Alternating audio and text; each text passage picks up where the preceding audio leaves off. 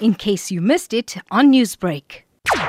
Well, we got the call from a passing reaction officer this morning. He was passing through the Phoenix Industrial Park at uh, 9.30 and he noticed a boy lying on the pavement and bleeding profusely from a gunshot wound. He then uh, summoned the paramedics to the scene and uh, upon their arrival, they found that the victim was shot on his right leg. Uh, he was expedited to hospital in a critical condition. When we interviewed a friend who is a 12-year-old student, he informed us that they were passing through Fernham in Phoenix when they decided to rob two females. They robbed the females of a cell phone. Occupants of a white VW Polo that was driving past stopped and opened fire on them. The occupants then received the stolen cell phone, handed it back to the complainant, and fled the scene. Reaction officers combed the area and uh, no arrest or recovery of the VW was made. Was police present at the scene as well? Yes, the South African Police Services in Phoenix was called out to the scene. They arrived uh, a short while later. The scene is still active. They are uh, you know, searching the area as well with the reaction officers, trying to establish uh, the direction and the registration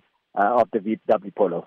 Do you have any other information concerning the alleged gunman in this incident? well, no across? information uh, other than the uh, the vehicle color uh, and the make that you know that we, we got from the informers and witnesses. We do have some CCTV footage on route that the vehicle used to exit the Phoenix area and the South African police are currently looking at this because to establish the uh, identity of the vehicle. There have been concerns about the Phoenix community, especially post the looting and the proliferation of guns in this uh, area. Do you think this incident brings to light those concerns? Yes, definitely. You know, when we got the call this morning, that's the first thing that comes to mind is the recent uh, allegations made against residents of Phoenix. It is a very sensitive issue. Uh, therefore, we got to the scene Immediately, we called out the South African Police Crime Intelligence. These occupants of this white VW Polo that fled the scene should have reported the matter to police. It is a criminal element. Uh, uh, we're hoping that the suspects are brought to book quickly uh, so justice can prevail. Newsbreak, Lotus FM, powered by SABC News.